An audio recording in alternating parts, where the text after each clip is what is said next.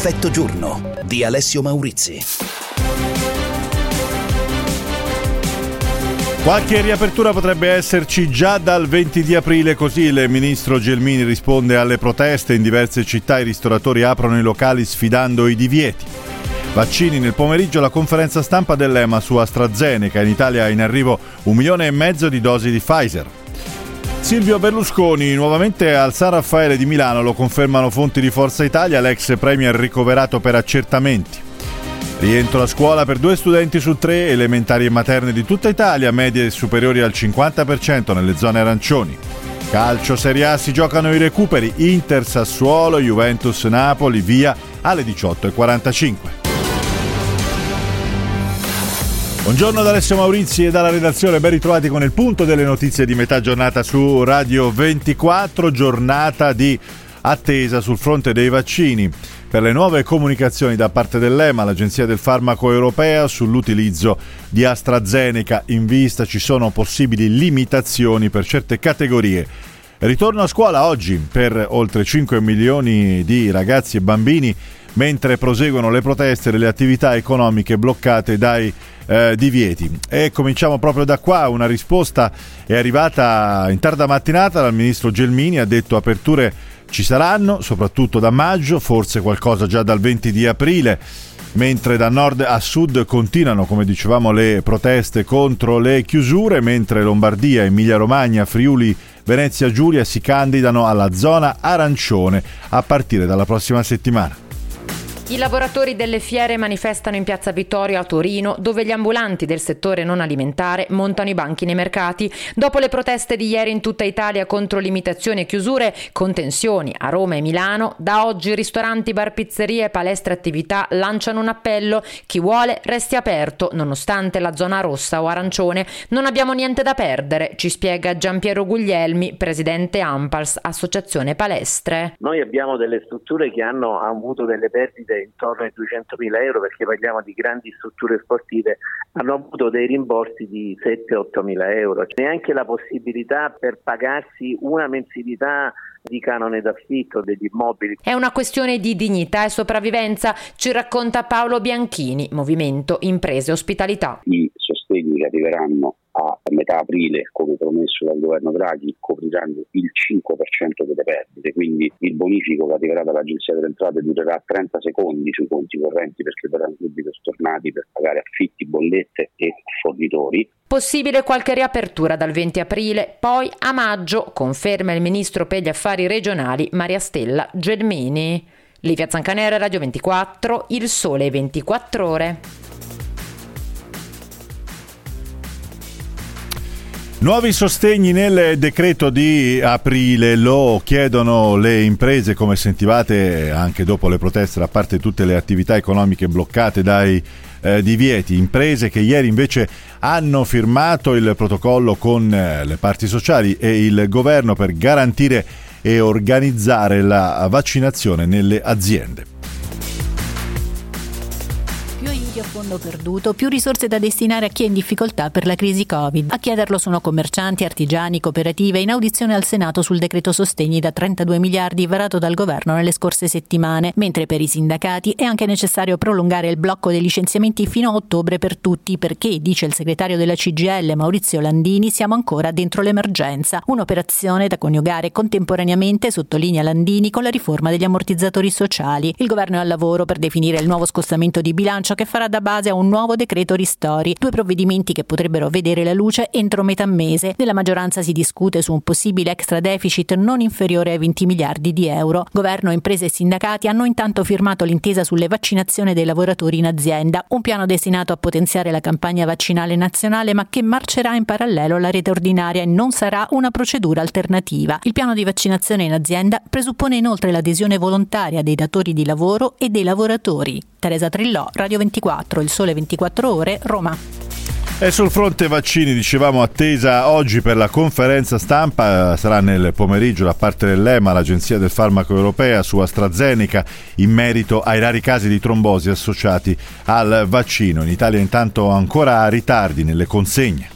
È atteso a breve il verdetto dell'E M A sul vaccino AstraZeneca. Oggi alle sedici l'Agenzia Europea del Farmaco si pronuncerà sul presunto legame tra il vaccino di Oxford e i casi di trombosi cerebrale che hanno colpito nello spazio economico europeo alcune decine di persone su oltre nove milioni di vaccinati. L'E M A potrebbe aggiornare il suo parere e riconoscere il legame tra casi e vaccino al netto di un rapporto rischi-benefici che resta favorevole. L'Agenzia dunque non dovrebbe bloccare l'uso di AstraZeneca, delegando però i singoli stati a decidere su quale fascia d'età impiegarlo. L'Italia potrebbe così scegliere di somministrarlo solo agli over sessanta, fascia che non ha visto episodi di trombosi, come già fanno Germania e Finlandia, sovvertendo così l'iniziale piano vaccinale italiano che prevedeva AstraZeneca solo per la popolazione più giovane. Ieri a Napoli lunghe file nel lab vaccinale dovute soprattutto al rifiuto da parte di molti proprio di AstraZeneca a favore dell'evidentemente meno temuto Pfizer, di cui ieri sono arrivate in Italia un milione e mezzo di dosi. In attesa del verdetto di E M A, sospesi i test su bambini e ragazzi da parte dell'Università di Oxford nel Regno Unito, paese dove parte oggi la somministrazione anche del vaccino Moderna. Roberta Pellegatta, Radio ventiquattro, Il Sole ventiquattro Ore. E sono intanto cinque virgola sei milioni gli alunni rientrati oggi a scuola in presenza, quasi il sessantasei per cento degli alunni iscritti nelle scuole statali e paritarie. Si tratta dei bambini di materne, elementari e prima media di tutta Italia e dei ragazzi dalla seconda media fino all'ultimo anno delle superiori in tutte le zone arancioni. Un caso a sé è la Puglia, che ha emanato un'ordinanza secondo la quale le scuole devono comunque garantire la didattica a distanza a tutti gli alunni le cui famiglie lo chiedono espressamente. Così a ventiquattro mattino il segretario della C I S L Scuola, Maddalena Gissi. Beh, la scuola si era attrezzata già da tempo e aveva affrontato tutte le, mm, eh, le misure di sicurezza con attenzione. Ora quello che ci aspettiamo è che eh, un elevato senso di responsabilità possa essere dimostrato da chi gira intorno alla scuola, ma in, in generale da tutta la società, da tutta la, eh, l'opinione pubblica e anche da, da tutti coloro che hanno sollecitato questa riapertura. E adesso andiamo avanti con le altre notizie, la cronaca. Andrà in onda oggi la puntata del programma televisivo russo in cui verranno resi noti i risultati del test del D N A di Olesia Rostova, la ragazza che afferma di essere stata rapita a quattro anni, un caso che, come sapete, ha riacceso le speranze di Piera Maggio, la mamma di Denise Pipitone, scomparsa in Sicilia sedici anni fa.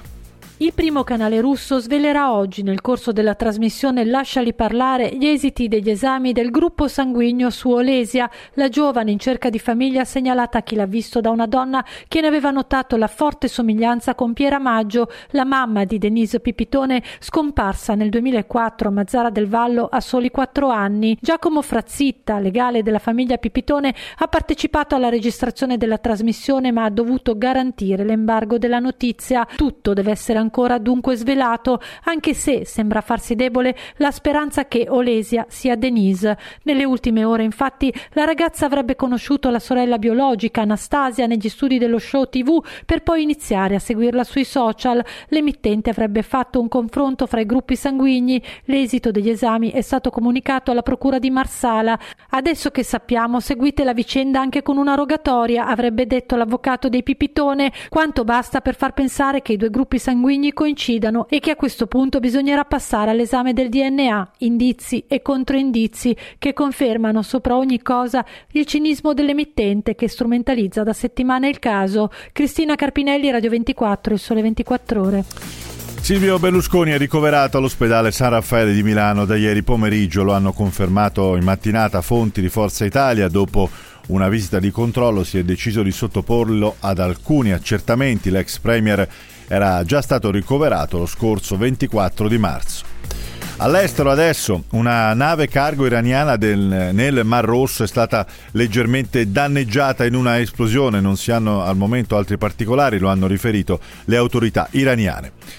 In Turchia invece nuove condanne per il tentato colpo di Stato del duemilasedici. Un tribunale turco ha condannato all'ergastolo diversi imputati nel maxi processo contro quattrocentonovantasette persone accusate di aver partecipato alle azioni eversive la notte del quindici luglio duemilasedici.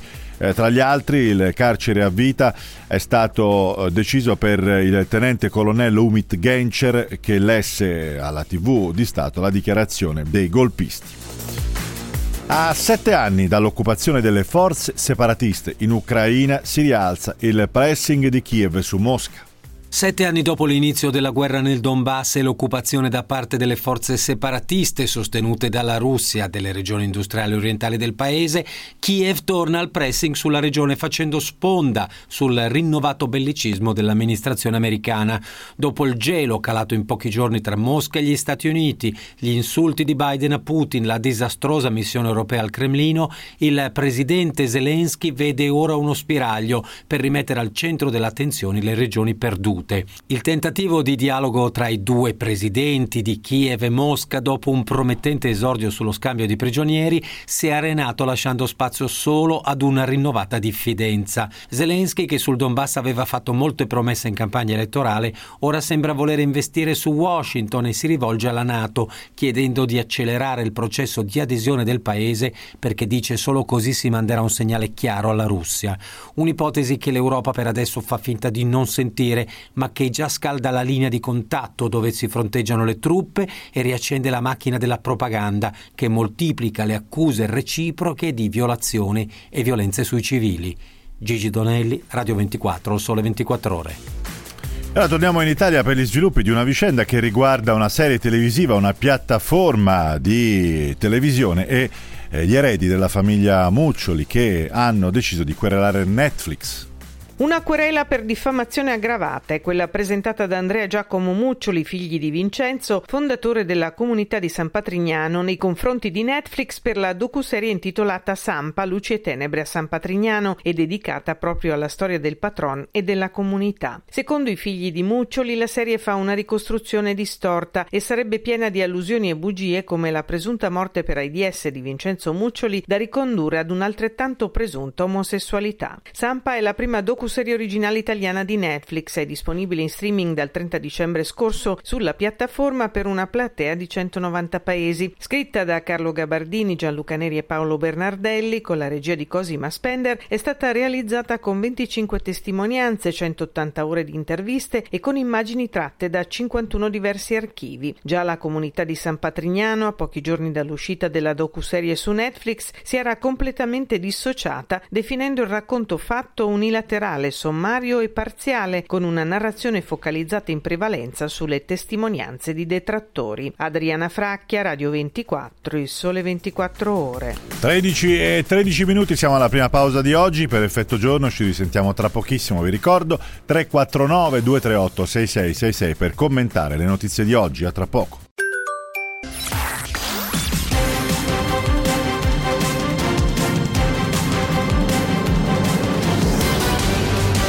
Effetto giorno. Ecco le notizie di oggi, riaperture possibili già dal venti aprile, così il ministro Gelmini risponde alle proteste. In diverse città i ristoratori aprono i locali sfidando i divieti. Rientro a scuola per due studenti su tre, elementari e materne in tutta Italia, medie superiori al cinquanta per cento nelle zone arancioni. Silvio Berlusconi nuovamente al San Raffaele a Milano, lo confermano f- fonti di Forza Italia, l'ex premier è ricoverato per accertamenti. Calcio, Serie A si giocano, oggi recuperi Inter Sassuolo e Juventus Napoli, via alle diciotto e quarantacinque.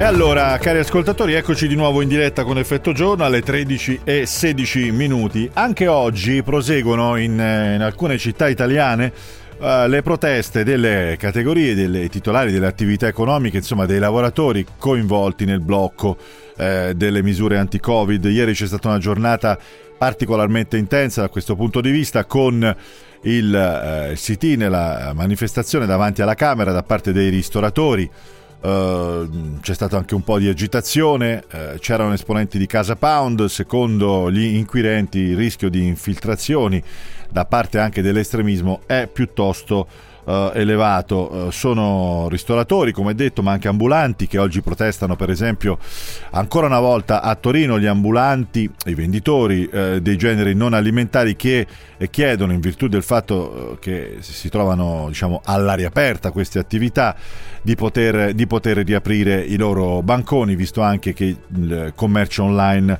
è attivo. Ci sono i negozianti, ci sono i baristi, ci sono i titolari dei centri sportivi e, insomma, in generale l'ambito dei commercianti. Oggi, dopo, appunto, come abbiamo raccontato, la giornata clou di ieri, una nuova iniziativa eh, è stata lanciata a Genova, una sorta di mh, forma di disobbedienza, dove ancora una volta si annunciavano ristoranti e locali aperti nonostante i divieti. Allora andiamo con il nostro collega, il corrispondente a Genova, Andrea Ferro. Buongiorno Andrea.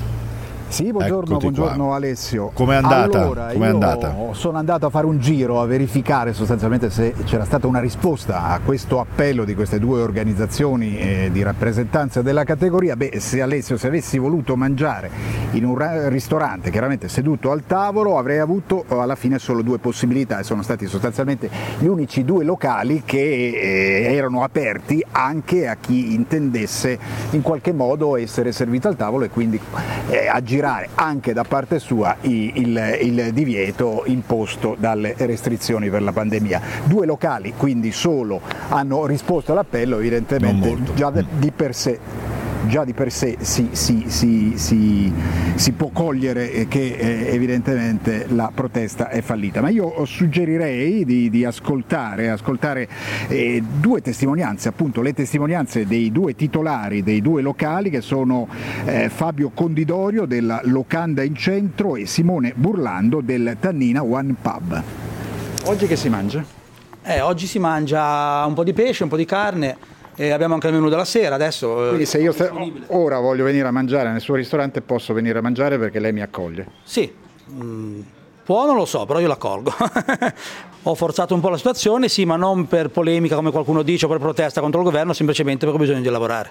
E ieri è venuto qualcuno sapendo che lei aveva aperto? Sì, sono venuti otto della polizia locale in borghese, hanno chiesto i documenti a tutti i clienti e ora sono in via di accertamento. E le proteste di ieri davanti al Parlamento? Secondo me hanno fatto più che bene, secondo me ci hanno messo anche troppo, ci abbiamo messo anche troppo.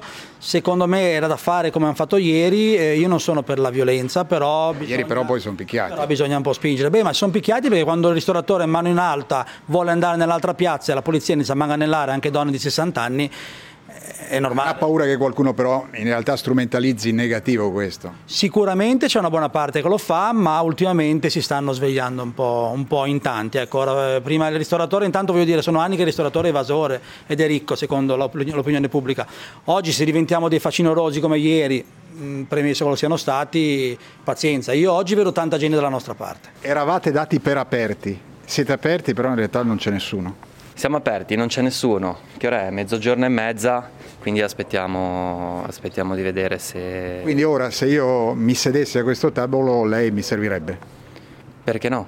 È la mia attività, è il mio lavoro, nessuno me lo può vietare.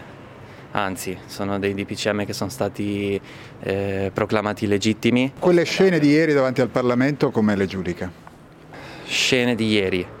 No, non posso giudicarle quelle scene di ieri, quelle scene di ieri come... Rischiano un po' di compromettere anche la vostra legittima necessità di lavorare? Per quale motivo? Ma perché magari qualcuno dice poi alla fin fine si butta in violenza e quindi... In genere la violenza non ha mai aiutato queste cause. Ma eh, la violenza non l'ho vista dalla parte dei ristoratori in quella piazza.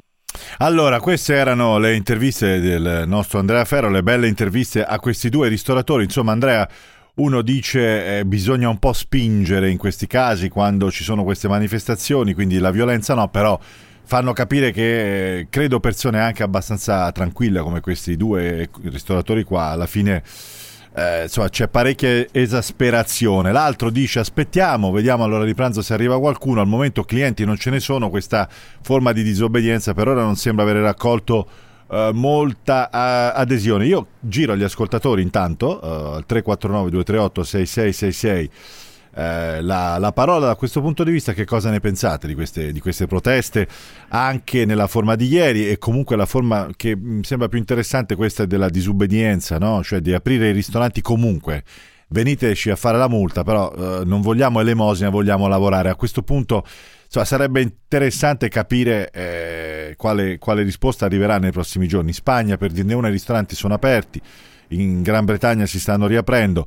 Uh, Andrea, ti ridò la parola chiedendoti cos'altro, diciamo, ci resta da questa giornata, almeno a Genova, per quanto riguarda le proteste delle categorie. A Genova, per quanto riguarda la protesta, appunto, c'è sostanzialmente il fallimento di questo appello, anche se molto probabilmente è ancora presto per poter giudicare, bisognerà vedere quello che accadrà nei prossimi giorni. Ma prima di chiudere, però, Alessio, io darei conto di una dichiarazione in qualche modo incoraggiante, se vogliamo leggerla così, della ministra per gli affari regionali Gelmini. Ha detto: aperture ci saranno, soprattutto tutto da maggio, ma forse qualcosa già dal venti aprile. Lo ha detto stamane agli stati generali del settore matrimoni ed eventi privati. Direi il mio collegamento termina qua e sentiamo poi gli ascoltatori cosa diranno a proposito di questa protesta. A te.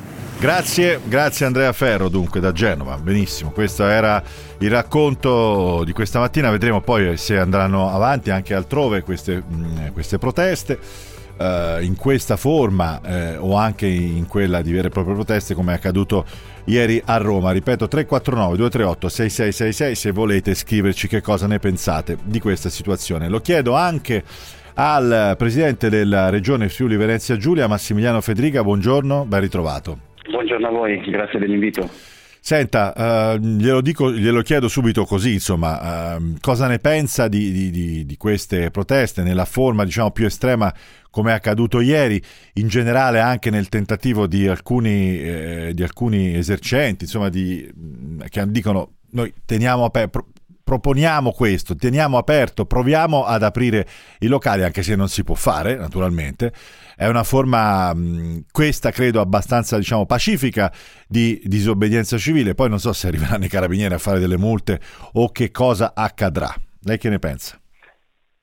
Ma io credo che eh, le istituzioni devono porsi l'interrogativo rispetto, ovviamente, a condannare la violenza, questo non c'è dubbio, ma rispetto il disagio che sta vivendo la popolazione, guardi, non soltanto per i problemi economici e lavorativi che purtroppo il Paese sta vivendo, imprese stanno vivendo ed altro, ma sono convinto che questa strategia, eh, che eh, è la, la strategia dei divieti assoluti, rischi di mettere a rischio anche eh, la, l'importante contenimento del virus che dobbiamo fare. Mm. Cioè, il virus lo si vince se le istituzioni riescono a lavorare insieme ai cittadini, non se danno ordine ai cittadini. Perché altrimenti il risultato qual è? Come stiamo vedendo adesso? A me è arrivata, guardi, una segnalazione poco fa, per esempio, di parrucchieri che operano a casa e non nello, e non nello studio loro. Forse non sarebbe meglio avere un salone aperto con le regole, i distanziamenti, le mascherine, eh, i controlli che si possono fare rispetto a un'attività che... Per esempio in Gran Bretagna i primi che riapriranno saranno i locali che possono avere uno spazio all'aperto, cioè si possono, appunto, forse modulare delle iniziative, lei dice, per... Eh, eh, per poter consentire queste riaperture. A me ha colpito anche una cosa che lei ha detto uh, due giorni fa, ha detto uh, che coincide con quelli che sono anche i risultati, ad esempio, di uno studio di cui abbiamo parlato anche noi, a proposito dell'efficacia dei lockdown, lockdown lunghi e prolungati come uh, quello a cui è stato sottoposto il nostro paese in questi mesi, rischiano di essere inefficaci, perché alla lunga la gente abbassa la guardia, è stanca e tende, diciamo, poi a non rispettarli più neanche questi divieti, quindi rischia che giriamo solo la testa dall'altra parte, facciamo finta di nulla, ma in realtà eh, è solo una grande forma di ipocrisia, perché eh, perché se poi guardiamo attorno i divieti li rispettano forse, forse pochi, quindi meglio, le chiedo, eh, divieti mirati. Eh, però quali? Perché questa è poi la domanda che, che tutti si fanno. Se non quello che stiamo vivendo adesso, che cosa, Federica? Secondo me dobbiamo passare dalla stagione dei divieti alla stagione delle regole, magari regole anche severe, però dove si incomincia a permettere a fare le cose con, appunto, regole per non propagandare, per non favorire la, la diffusione del contagio. Eh, se mm. diciamo i divieti ferrei un anno fa funzionavano, ma funzionavano perché la, i cittadini condividevano le scelte. Oggi, dopo un anno di fatica, stress, di sacrifici che hanno fatto imprese e cittadini, non funzionano più.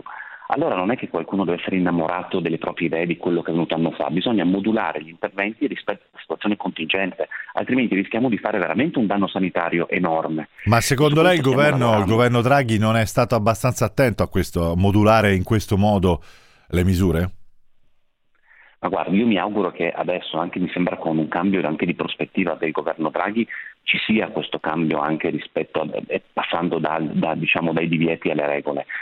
È chiaro che eh, il Ministero della Salute è il medesimo e mi sembra che abbia tenuto sempre una posizione molto rigida senza guardare quello che accadeva poi nella vita reale. Ma secondo lei le posizioni del Ministro Speranza so- non sono quelle del governo, cioè sono diverse da quelle de- de- del Presidente del Consiglio Draghi? Questo è un punto secondo me. Non è una mia opinione, mi sembra che diversi ministri mh, si siano espressi anche eh, dicendo che bisogna adattarsi al, eh, eh, diciamo, alla situazione sociale nella quale eh, queste misure vengono, eh, vanno, eh, vanno ad attuarsi.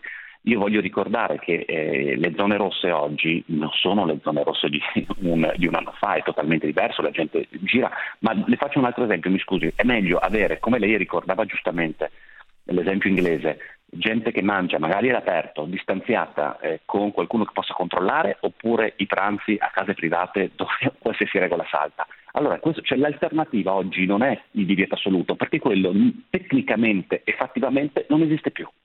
O ci rendiamo conto di questo e cerchiamo di tutelare la salute dei cittadini con buon senso, oppure rischiamo, ribadisco, di scrivere un bellissimo decreto, un bellissimo D P C M che dopo nella vita reale è tutt'altra cosa, e allora magari non la coscienza a posto perché il documento è perfetto, dopodiché però nella vita reale questo non avviene e rischiamo di avere gli ospedali incasati. Sì. Senta Federica, le voglio chiedere anche mh, sulla questione della, della vaccinazione. Non abbiamo tanto il tempo di entrare nel merito, diciamo, di come se la sta cavando la, la sua regione, se, se vuol dirci qualcosa da questo punto di vista. Uh, va benissimo, naturalmente. Tra l'altro la sua regione è abbastanza in alto come percentuale, diciamo, di utilizzo delle dosi consegnate, con, leggo adesso, l'ottantadue virgola sette per cento, un pochino sopra la media nazionale. Quello che le chiedo però è, ha notizia delle forniture, cioè come presidente di una regione importante come il Friuli Venezia Giulia, eh, cosa sa delle dosi di aprile? Perché per mantenere il ritmo di cinquecentomila vaccinazioni che vorrebbe fare il governo ad aprile dovrebbero arrivare quindici milioni di dosi, mm, il conto è, diciamo, non è difficile ad aprile, però sembra che se arriviamo alla metà è già molto. Che notizia ha lei? Ecco, no, sono questi i numeri che abbiamo anche noi a disposizione. Però devo fare un altro, eh, diciamo, sollevare un altro problema. Quello che lei giustamente ha ricordato, cioè quante dosi arrivano rispetto a quante ne si inoculano, sta dentro un principio di programmazione. La programmazione non può essere fatta con le classifiche quotidiane, cioè anche questo io l'ho fatto presentare al governo. Probabilmente la più grande pandemia, penso che l- l- almeno la storia recente abbia conosciuto. Qua dobbiamo fare un, muoverci in modo serio, cioè fare le classifiche di Serie A su cui giorno per giorno vede quanto c'è una variazione, vaccina di più o di meno, è una follia, perché rischiamo, come è avvenuto purtroppo, dopo di trovarci nelle condizioni per questa rincorsa quotidiana di non avere le dosi per eh, le seconde dosi. Allora incominciamo. Vabbè, a fare detto questo, detto questo Federica, cioè lei dice non, non dobbiamo fare la gara perché poi bisogna tenersi le scorte per le seconde dosi, altrimenti per far bella figura in questa classifica si rischia di far saltare le, i richiami. Benissimo, eh, però eh, sul fronte invece delle forniture le chiedo, è preoccupato? Perché eh, anche da quando si è insediato il commissario, il nuovo governo, si erano fatti degli annunci eh, che non dipendono probabilmente da, dal commissario ma dalle case farmaceutiche, però a tutt'oggi eh, stiamo indietro nelle consegne. È preoccupato lei? No, sono preoccupato sulle forniture. Sono preoccupato soprattutto, lo dico chiaramente, con AstraZeneca sull'adesione alla campagna vaccinale dei cittadini. Ci sono queste due variabili, quanti vaccini arrivano e quanti lo vogliono utilizzare. Noi purtroppo abbiamo, per esempio, sulla fascia settanta ottanta anni che utilizziamo AstraZeneca, un'adesione del cinquanta per cento. Ed è un, e là bisogna essere chiari che su questo, adesso vediamo il pronunciamento di E M A, ma effetti avversi sulle persone over sessanta non ce ne sono stati.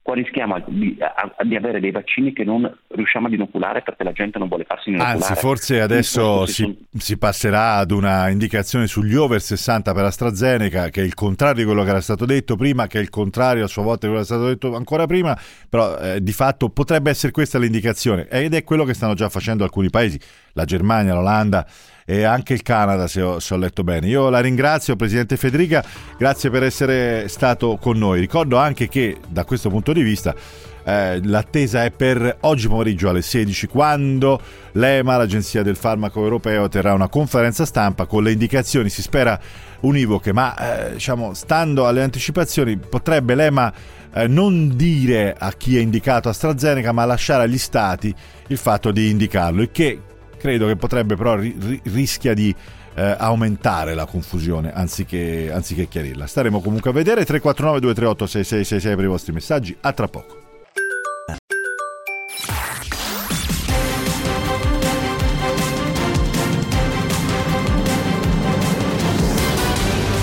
Effetto giorno. Ecco le notizie di oggi, riaperture possibili già dal venti aprile, così il ministro Gelmini risponde alle proteste in diverse città, ristoratori aprono i locali sfidando i divieti. Rientro a scuola oggi per due studenti su tre, elementari e materne di tutta Italia, medie e superiori al cinquanta per cento, ma nelle zone arancioni. Silvio Berlusconi nuovamente al San Raffaele di Milano, lo confermano fonti di Forza Italia, l'ex premier ricoverato per accertamenti. Calcio Serie A, si giocano i recuperi Inter, Sassuolo, Juventus, Napoli, via alle diciotto e quarantacinque.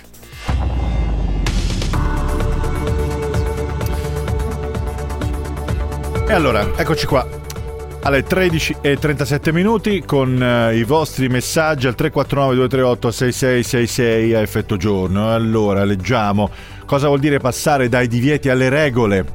Uh, chiede un ascoltatore per quanto riguarda l'intervista al presidente del Friuli eh, Federica. Vuol dire mh, anziché vietare di poter fare delle attività, per esempio andare al ristorante, regolamentarle e poi dire si fa così, in due in una stanza, in tre in una stanza, in venti in una stanza, le regole anziché i divieti. È abbastanza chiaro, no?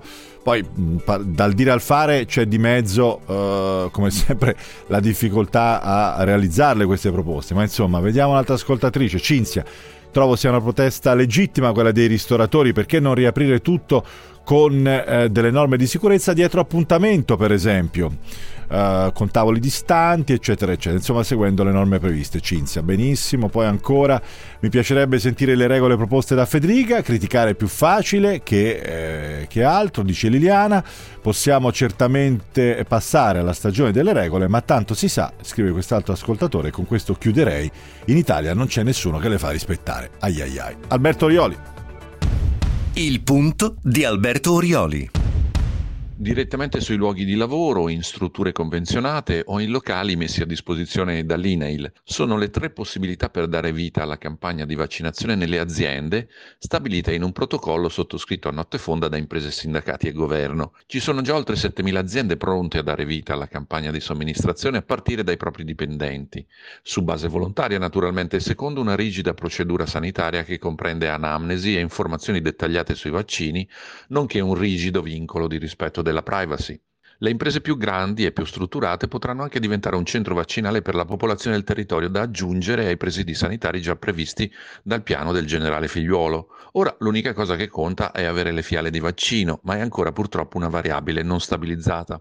Il protocollo di stanotte sottolinea però ancora una volta la cosiddetta funzione sociale dell'impresa, che diventa soggetto strategico e di crescita per tutto il comprensorio dell'area dove opera. È il volto solidale delle aziende, che troppo spesso si tende a sottovalutare e troppo spesso finisce dimenticato sotto la coltre di una cultura antindustriale fatta propria a ondate da questa o quella forza politica.